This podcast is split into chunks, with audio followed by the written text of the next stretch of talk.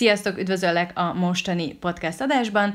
Orsi ma ebben a podcast adásban nem lesz velünk, viszont akivel beszélgetek, Gál Laura kommunikációs tanácsadóként és PR szakértőként jelen lesz ebben az adásban, és ő lesz a következő vállalkozás fejlesztés lépésről lépésre oktató is, amiben egy kicsit a PR szakmába fogunk belelépni, és maga a beszélgetés is még úgy is, hogy én, mint kívülbelül boldogság alapító, számos médiumban jelentem meg az elmúlt években, olyan szinten izgalmas izgalmas volt számomra ez a beszélgetés Laurával, mert rádöbbentett arra, hogy hogyan lehetne, nem azt mondom, hogy még nekem is, de hogy még kívülbelül boldogságként is, következő, következő, és annak akár a tízszeresére is növelni a hatékonyságot megjelenés tekintetében. Ez az adás akkor is hasznos lehet neked, hogyha már rengeteg médiumban megjelentél, és akkor is, hogyha nulla médiumban jelentél meg, mert Laurával lépésről lépésre átveszük, hogy hogyan lehet nem csak feltenni a kezünket, hogy de jó lenne, hogyha megkeresne valaki,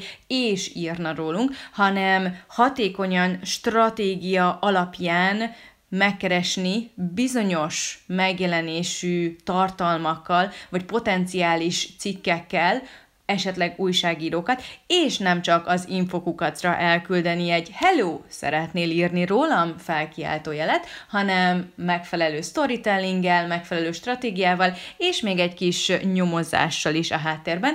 Úgyhogy a mostani beszélgető partnerem Gál Laura, kommunikációs szakértő, és vágjunk is bele ebbe az előadásba.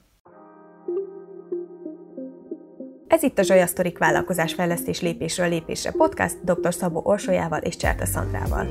Egy podcast, ahol női vállalkozók beszélgetnek a vállalkozói lét kulisszatitkairól, kihívásairól, sikereiről, vagy épp kudarcairól, cukormáz nélkül. Szia Laura, köszönöm szépen, hogy elfogadtad a meghívásunkat. Szia, köszönöm, hogy hívtatok. Laura lesz ugye a következő vállalkozásfejlesztés oktató, amiben a PR-rel fogunk foglalkozni. Laura, PR vagy PR? Igen, ezt szokták kérdezni, ahogy tetszik. Angol rövidítés egyébként, tehát így a, a helye, magyar helyesírási vagy nyelvi szabályok szerint amúgy PR, de nagyon sokan a szakmában is mondják PR-nak. Én PR-nek hívom, de kinek hogy tetszik, mindkettőt érti mindenki.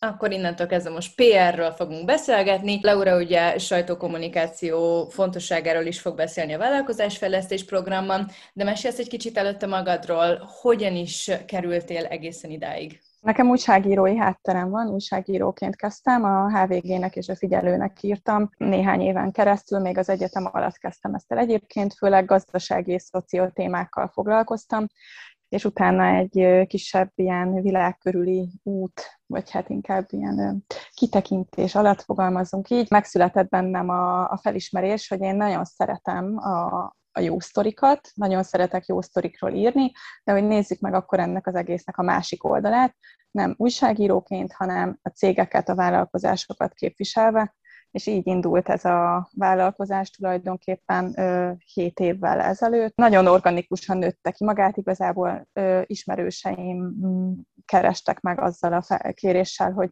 hát hogyan lehetne bekerülni a HVG-hez, hogyan lehetne bekerülni a figyelőhez.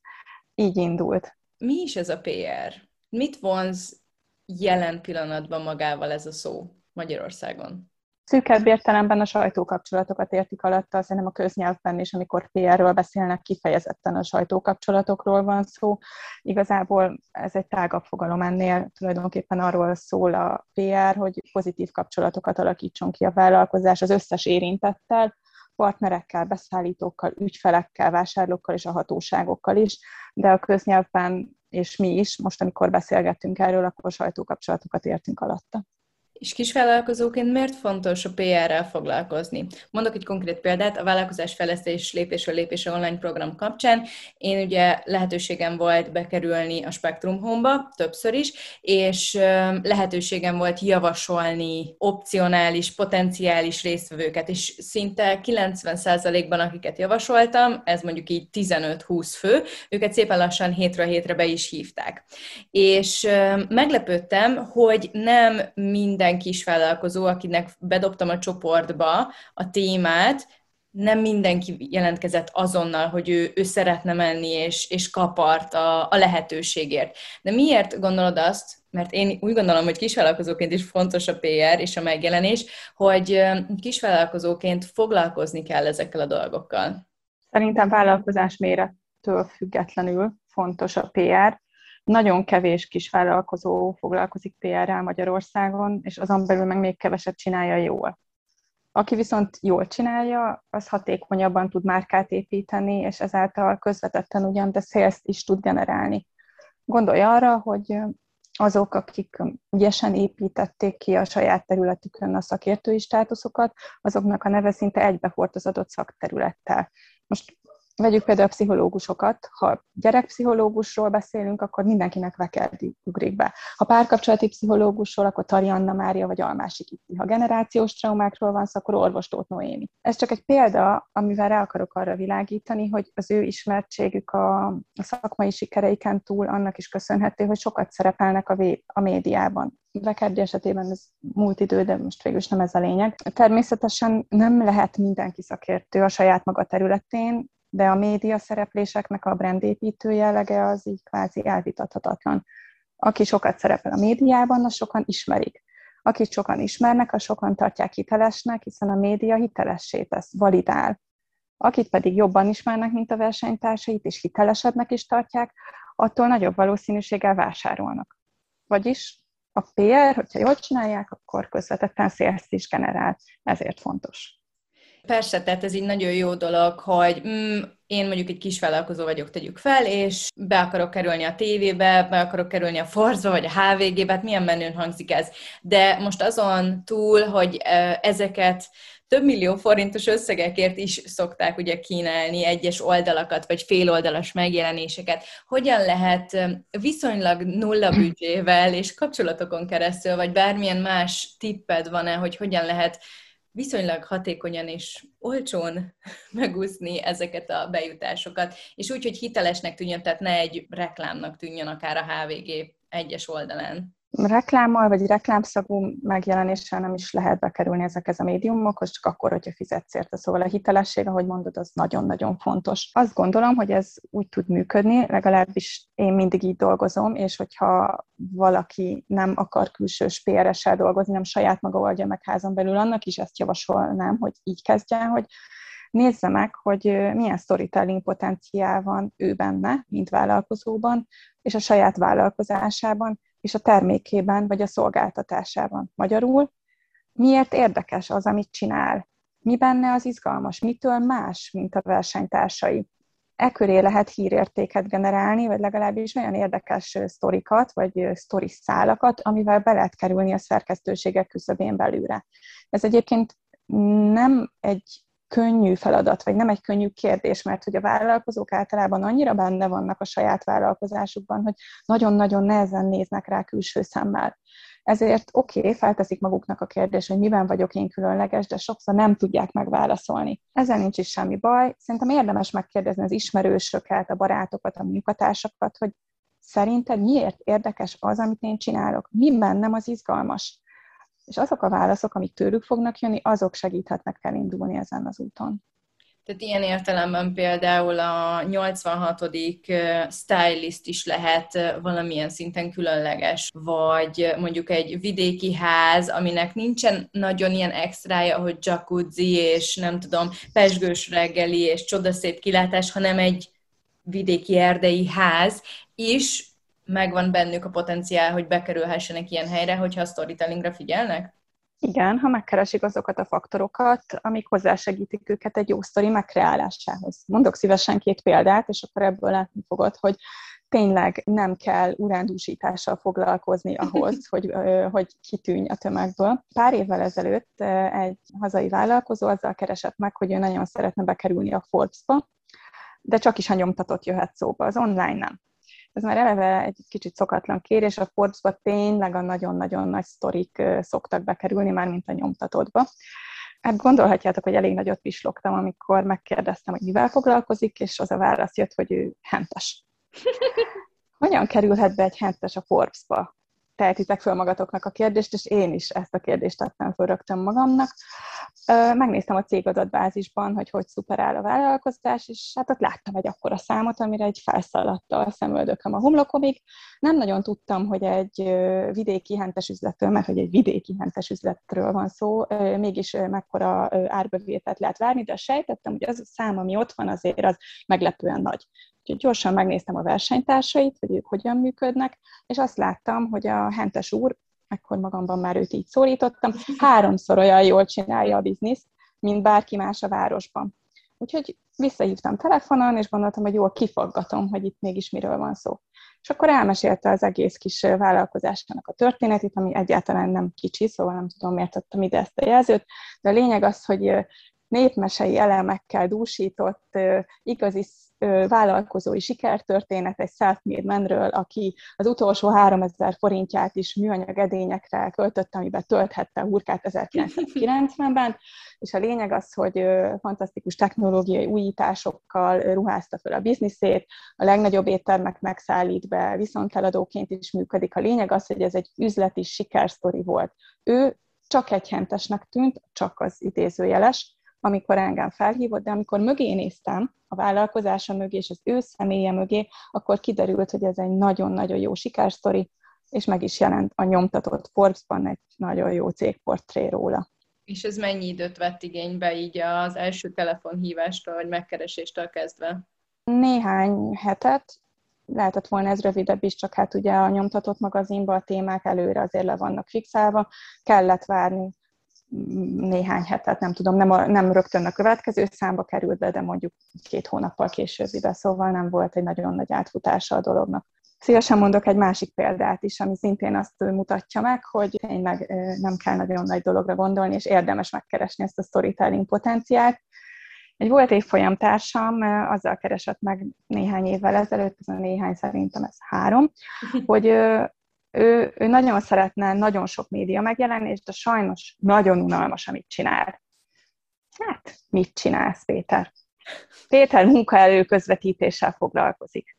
Fú, hát valóban nem egy túl szexi téma, ráadásul ugye ezekből a cégekből Dunát lehetne rekeszteni. Igen. Úgyhogy én is kicsit így ingattam a fejemet, hogy fú, mi lesz itt. És amikor elkezdtünk beszélgetni, akkor kiderült, hogy Péter magyarországi diákokat visz külföldi sport és zenei fesztiválokra dolgozni, például a Glastonbury Fesztiválra, a Brit Forma 1-re, vagy az Escoti Derbire. És amikor azt hallott, hogy ő munkaerőkölcsönzéssel foglalkozik, de aztán kihallott belőle, hogy magyar diákok szolgálják föl az öt órai teát az angol királynőnek, szó szerint, akkor már készen van a sztori. De Péternek ez rutin volt, ez természetes volt, ő azt gondolta, hogy nagyon unalmas, amit ő csinál.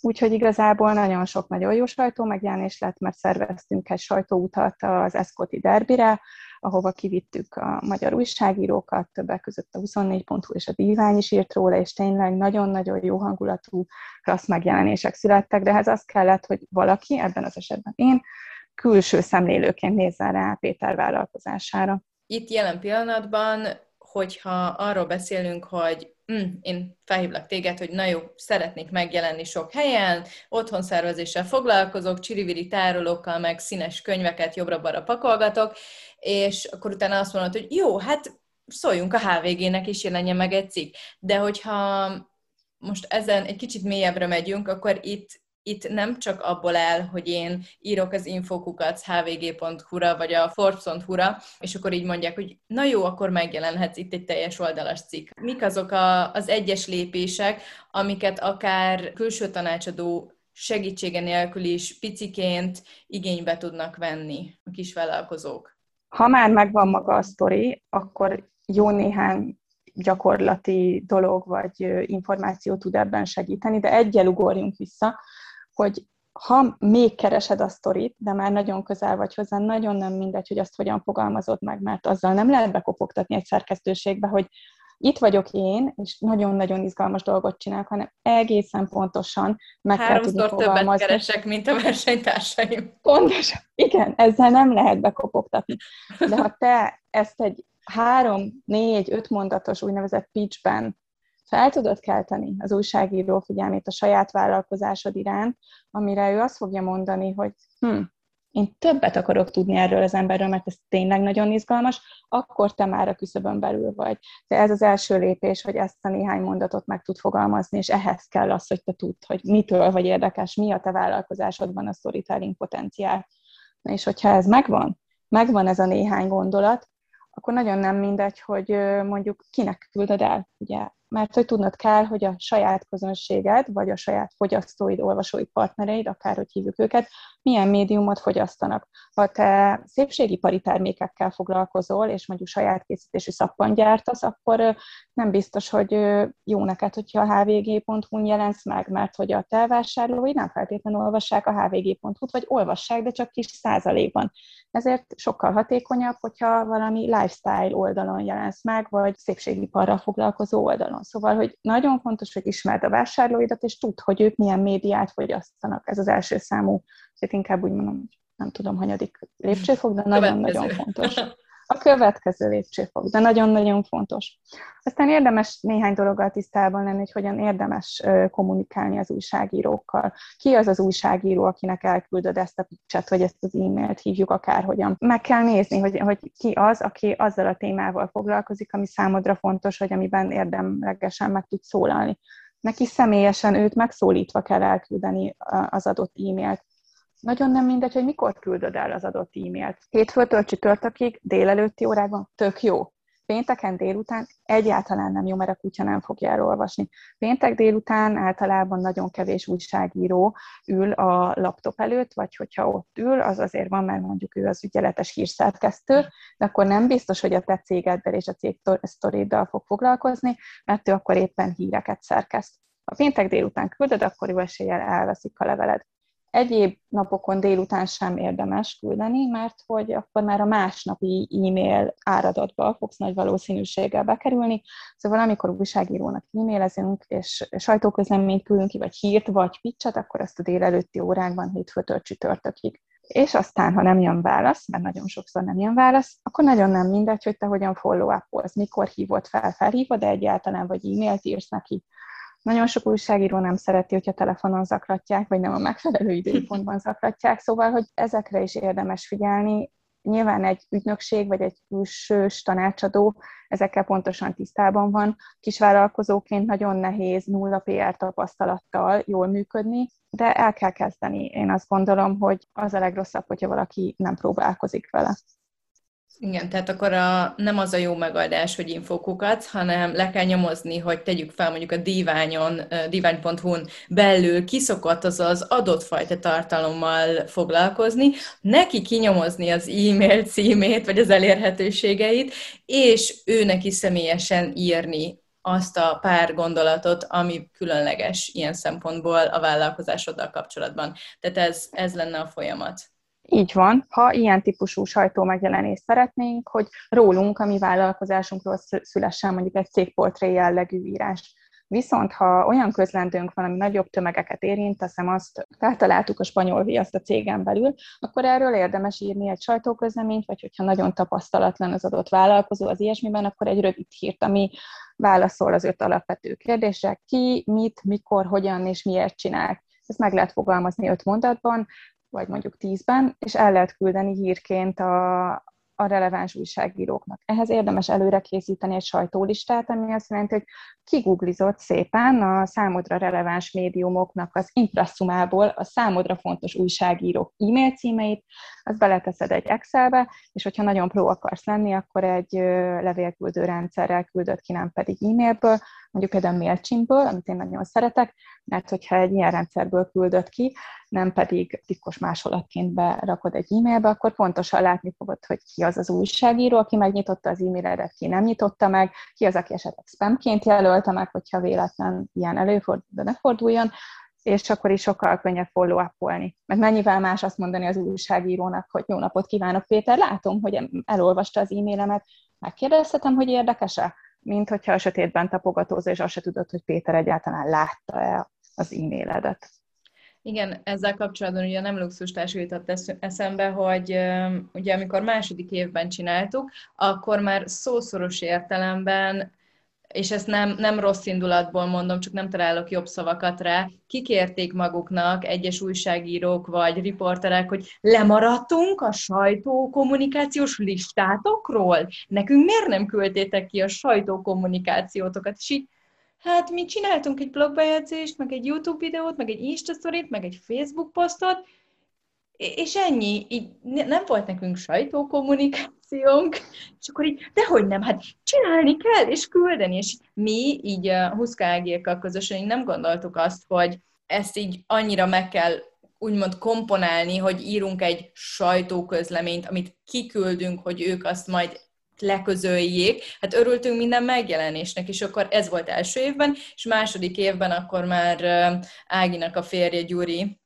ő is PR-ben van benne, és, és ő már segített nekünk ezt megírni, és akkor úgy emlékszem, hogy könnyedebb is volt a, a megjelenés, vagy nem kellett annyi minden oldalt elolvasni, hogy hát, ha írnak valami furcsaságot az oldalak, amit mondjuk rossz címet, vagy időpontot, vagy kihagytak valamit, hanem így konkrétan ugyanazokat közölték le. És itt jön be egy kérdésem, ugye előző hónapban uh, foglalkoztunk, vagy előző két hónapban foglalkoztunk a SEO-val, Szabó Brigitta volt a SEO szakértőnk, vállalkozás fejlesztés lépésről lépésre programon, és ott is ugye, hát a SEO-nál fontos az, hogy ne ugyanazok a tartalmak ugyanúgy jelennek meg. De amikor ugye a sajtóközleményt kikülded nagyon sok embernek, akkor azt tapasztalom, hogy kb. ugyanazt így be copy és bemásolják. Hogy akkor viszont, hogyha backlinkeket kapunk, de teljesen ugyanazok a szövegek különböző médiumokból, akkor ez most jó, vagy rossz, vagy semleges, hogy kapunk egy csomó backlinket, de tök ugyanazok a kommunikációk? Szóról szóra? Ebben az esetben nektek ez jó. Egyrészt márkaépítés, mert hogy nagyon sok helyen megjelentek, másrészt magas DAU oldalakról kaptok backlinkeket. Az adott médium SEO-jának nem annyira jó, mert hogy náluk szerepel a duplikált szöveg, bár én nem vagyok SEO szakértő, de a minimális szinten azért foglalkozom vele. Szóval ebben az esetben az adott médiumnak főhet a feje, bár az ő SEO-jukat, vagyis rankingjüket ez kevésbé befolyásolja. Én legalábbis azt gondolom, hogy nagyon sok egyedi tartalmuk van, de ezt majd mások megválaszolják, akik nálam sokkal, de sokkal jobban értenek a SEO-hoz. Tehát ilyen esetben igazából minden linknek, ami az oldalunkra vezet, örülnünk kell, függetlenül attól, hogy az az 50 link, annak a szövege az teljesen ugyanaz, vagy 99%-ban ugyanaz? Egyrészt a linknek a szövege, tehát az anchor text, az valószínűleg különbözni fog, mert az, az index.hu azt a szót fogja linkelni, hogy ezen a linken, és akkor az ezt szó vezet a ti oldalatokra. 24.hu pedig a kampány szót fogja linkelni. Szóval, hogy igazából ez, ez, ez az ő döntésük, erre kevés befolyással tudtok lenni. SEO szempontból nektek mindenképpen jó, hogy magas DI oldalról kaptok backlinket, ez tök szuper. Márkaépítés szempontjából is nagyon jó, mert írnak rólatok, magas olvasottságú médiumok, és hát annak meg külön örülni kell, hogy copy mert ez azt jelenti, hogy pontosan átment a ti üzenetetek, és egy olyan sajtóközleményt vagy hírt sikerült megfogalmazni, ami annyira jó volt, hogy az újságírónak nem volt vele melója. Mert hogy ő Ctrl-C, Ctrl-V az egészet, és ez szuper, mert akkor számotokra fontos üzenetek közül az összes átment, és az olvasó találkozik velük. És hogyha már itt a megjelenés után beszélünk, akkor hogyan lehet mérni ezeket a PR megjelenéseket? Tehát most így konkrétan rákérdeztek nagyon sokan, hogy ez a nem luxus táska oké, okay, hogy például nekem jó volt, mert hogy jót csináltunk, de hogy bizniszileg, üzletileg milyen eredményei lettek annak, hogy volt ez a nem luxus táska. És nagyon kíváncsi, nekem megvannak a saját válaszaim, amiket erre szoktam ilyenkor adni. Nagyon kíváncsi vagyok, hogy hogyan lehet mérni azt, hogy hány vásárló, milyen márka ismerettség, növelési hatása volt ezeknek a megjelenéseknek egyesével? Magyarországon a Genius az, aki méri az online médiumoknak a látogatottságát. dkt.hu weboldalon egyébként ezek az infók mindenki számára elérhetőek, pontosan lehet látni adott napon, adott médiumot, hány ember olvast el, hány egyéni látogatója van, hány oldalletöltése, mennyi volt az oldalon töltött átlagos idő, szóval, hogy ha vannak sajtómegjelenéseitek, akkor szám szerint lehet látni azt, hogy hány ember találkozott azokkal a megjelenésekkel. Utána pedig érdemes összeadni azt, hogy, ti, hogy nektek ez mennyibe került. fizettetek-e értük, mert hogyha fizetett PR megjelenésről van szó, akkor ez ott ez egy nagyobb összeg, ha pedig organikusról, akkor hány munkaórát töltöttetek vele, az mennyibe kerül. És hogyha ez a két info megvan, akkor könnyen mm, ki tudjátok számolni egy osztással azt, hogy egy ember elérése mennyibe került számotokra. Az ügynökségi világban sokan használnak AV értéket, ami pedig azt mutatja meg, hogyha fizettél volna az adott megjelenésért, akkor az mennyibe került volna. Ez egy picit torzító információ abból a szempontból, hogyha te teszem, azt kiküldesz, kiküldesz egy sajtóközleményt, és az nagyon sok helyen lejön, akkor az organikus szerkesztőségi tartalomként jelenik meg. Ha pedig fizetsz egy PR cikkért, akkor ott más a dizájn általában, más a tipográfia, tehát hogy egyszerűen máshogyan olvassák az emberek a PR cikkeket, látszik vizuálisan is, hogyha valami szerkesztőségi tartalom, meg valami PR tartalom, szóval, hogy ezzel azért így érdemes óvatosan bánni. Lehet vele villogni, hogy nem tudom hány millió vagy forint értékben, vagy hány százezer forint értékben csinált az ember PR kampány, de azért valójában tudjuk, hogy ez a szám ez csak egy iránymutató. Én azt mondom, hogy kisvállalkozóként érdemes megnézni a Geniusnak az oldalán ezeket az olvasottsági adatokat, és azokat is óvatosan kezelni, mert hogyha azt látom, hogy a 24 pont adott hónap adott napján olvasták 900 ezeren, akkor nem biztos, hogy ez a 900 ezer ember az összes elolvasta a rólam szóló hírt. Az emberek ugye általában scrollozva olvasnak, és csak azokra a kattintanak, amik érdeklik őket, szóval ez is egy irányszám, de mindenképpen jó iránymutató, hogy lássuk, hogy körülbelül mekkora hatékonysággal, milyen eredménnyel dolgoztunk milyen osztást javasolsz, hogyha mondjuk egy nap meg, megnézték egy millióan azt az adott oldalt? Akkor mennyivel osszunk vissza, ami így releváns lehet, vagy így akár megközelítheti, hogy hányan nézhették meg a cikkünket? Nem tudok erre válaszolni, szerintem ez túl sok mindentől változik, túl sok mindentől függ.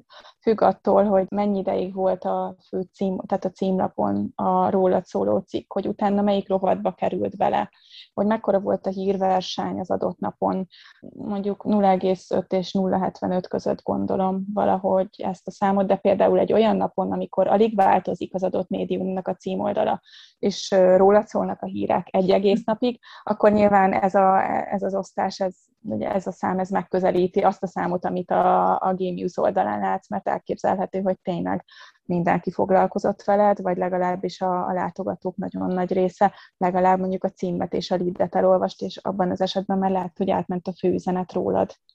Tehát ilyen esetben nem csak a saját megjelenésünket kell gyorsan leprint screenelni és újongani, hanem megnézni, hogy milyen hírekkel versenyzünk az adott napon, az adott médiumban. Ez egy nagyon jó tipp. Abszolút. Abszolút érdemes megnézni, igen. És egyébként egy-egy ilyen kiküldésnek ez is lehet a rákfenéje, hogy inkább azt mondom, hogy a nagy faktor, hogy lehet a tesztorid akármilyen jó, vagy küldhetsz ki arról sajtóközleményt, hogy feltaláltad a spanyol viaszt. Ha aznap valaki szintén feltalálja, vagy nem a spanyol viaszt találja fel, hanem egy annál sokkal, de sokkal menőbb vagy érdekesebb dolgot, akkor róla szóló hírek gyorsan eltűnhetnek, úgymond így a hírtengerben, és akkor hát ez kicsit ilyen népmesei sztori, hogy igen, sikeres is volt a PR kampány, meg nem is előfordul. És egy kisvállalkozó, egy egyszemélyes kisvállalkozónak mit javasolsz, mi lenne az a megjelenési szám vagy mennyiség, amit úgy el kéne érnie havonta, negyed évente, mert ugye SEO-ban van az, hogy nem tudom, mondjuk havi szinten jó, hogyha minimum öt backlinket gyűjtesz, és akkor azzal ugye fokozatosan bővülsz, és, és az nem is annyira leterhelő, hogy az egész idődet arra szánt, de, de fokozatosan ugye a kapcsolatokat bővíted. Ilyen megjelenést tekintve, vagy hogy milyen gyakran érdemes? Nem tudok erre válaszolni. Egy általános válasz az lehet, hogy nyilván minél gyakrabban, annál jobb ugyanakkor attól függ, hogy mik a te céljaid vállalkozóként, és hogy milyen területen működsz, és hogy mekkora a médiatortából az a szelet, akit te el tudsz, vagy el akarsz érni ha nagyon speciális dologgal foglalkozol, és a te médiumaid száma, ahol potenciálisan eléred az olvasókat, vagy a vásárlóidat így az olvasókon keresztül, mondjuk kettő, mert hogy még horgolással foglalkozol, és Magyarországon kettő ilyen kiadvány van, az is mondjuk egy print magazinnak a mellékleteként jelenik meg a horgolásról, akkor ha te ott egyszer megjelensz, akkor nagy valószínűséggel már elérsz mindenkit, aki Magyarországon érdeklődik a horgolás iránt. Viszont ha mondjuk tőzsdével foglalkozol, vagy, vagy ingatlanozol, akkor már sokkal nagyobb az a, az a szelet a médiatortából, akiket érdemes elérned. És akkor igazából ott nyilván nem tudsz mindegyikben megjelenni, nyilván mindenkinek érdemes különböző témákat vinni, vagy nagyon sűrűn kell úgymond gyártani a híreket ahhoz, hogy minél többjüket lefed. Itt az általános válasz az igaz, hogy minél gyakrabban, annál jobb.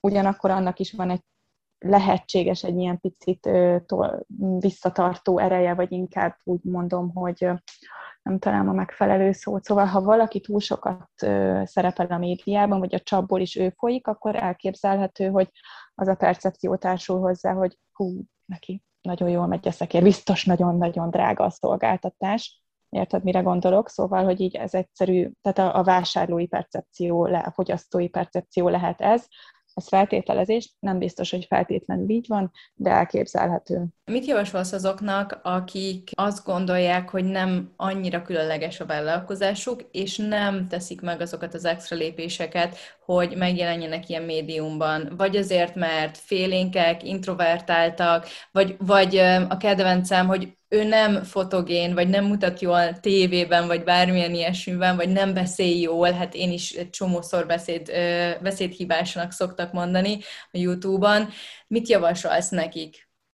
Én azt javaslom, hogy mindenképpen próbálják meg, már csak azért is, mert nagyon érdekes az az út, amikor elkezdik boncolgatni saját magukat és a saját vállalkozásukat, megpróbálnak mögé nézni, hogy miért érdekes az, amit ők csinálnak, és nagyon tanulságos válaszok születnek akkor is, hogyha ezt a kérdést az ismerőseiknek, a barátaiknak, a munkatársaiknak teszik fel, és elképzelhető, hogy egy teljesen más szemüvegen keresztül tudnak nézni a saját bizniszükre.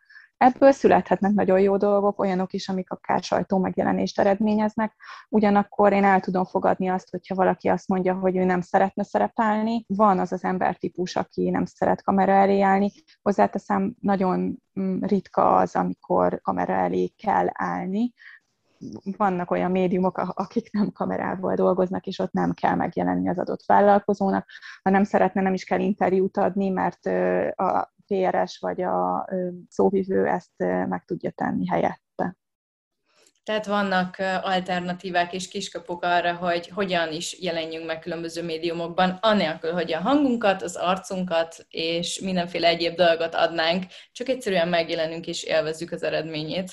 Igen, abszolút ez, ez egy, egy létező megoldás, ugyanakkor egyéni vállalkozóként, kis vállalkozóként én azt gondolom, hogy elkerülhetetlen, hogy legalább a nevünket adjuk az adott hírhez, vagy sajtóközleményhez, mert hogy a mi személyünk, a mi szaktudásunk, ami a cég mögött van, vagy a vállalkozás mögött van, az fogja validálni az adott sztorit, az adott hírt, az adott sajtóközleményt. Ez viszont megkerülhetetlen, mert azért fontos a hitelesség, az újságírónak is, az olvasónak is, de hát nagyon fontos magának a vállalkozónak is. Köszönöm szépen most ugye nem sokára kezdődik a vállalkozás fejlesztés lépésről lépésre program, ami alapvetően kis vállalkozókat céloztunk meg és segítünk, és minden hónapban ugye más a téma, és most te leszel, vagyis hát a PR lesz a következő téma. Egy kicsit röviden mesélsz arról, hogy mit tanulnak meg a kis vállalkozók majd a következő hónapban veled? Igyekszem gyakorlati oldalról megközelíteni a PR-t. Tulajdonképpen az egész folyamatot végigvesszük, amiről most is beszélgettünk, onnantól kezdve, hogy hogyan találhatja meg egy kis vállalkozó saját magában, vagy a vállalkozásában a storytelling potenciált, hogyan építsen köré sztorit, hogyan kommunikáljon az újságírókkal, hogyan lehet egy szerkesztőség kapuján belülre jutni, hogyan érdemes kiküldeni egy írt vagy sajtóközleményt, hogyan kell follow hogyan néz ki egy hatékony és jól működő sajtólista, hogyan lehet ilyesmire szert tenni, milyen típusú megjelenések reálisak egy PR-ben nem jártas kisvállalkozó számára, és egy nagyon picit belenézünk az online és a digitális PR-be is, hogy hogyan lehet backlinkeket szerezni klasszikus, hagyományos sajtótevékenység révén. Szerintem hihetetlenül izgalmas lesz nekem. Már most így elkezdtem jegyzetelni, hogy mennyi mindent fogok én is tanulni ezzel kapcsolatban. Úgyhogy, ha érdekel titeket, hallgatókat a program, akkor a lenti jegyzetben megtaláljátok a vállalkozásfejlesztés lépésről lépésre a linket. Laura, nagyon szépen köszönöm, hogy itt voltál, találkozunk pár nap múlva a kurzuson. Hol tudnak megtalálni téged azok, akik szeretnének többet tudni a PR világáról? A www.novacom.hu weboldalon, C-vel írandó 2M-mel, ott fel lehet velem venni a kapcsolatot. És köszönöm szépen én is a meghívást.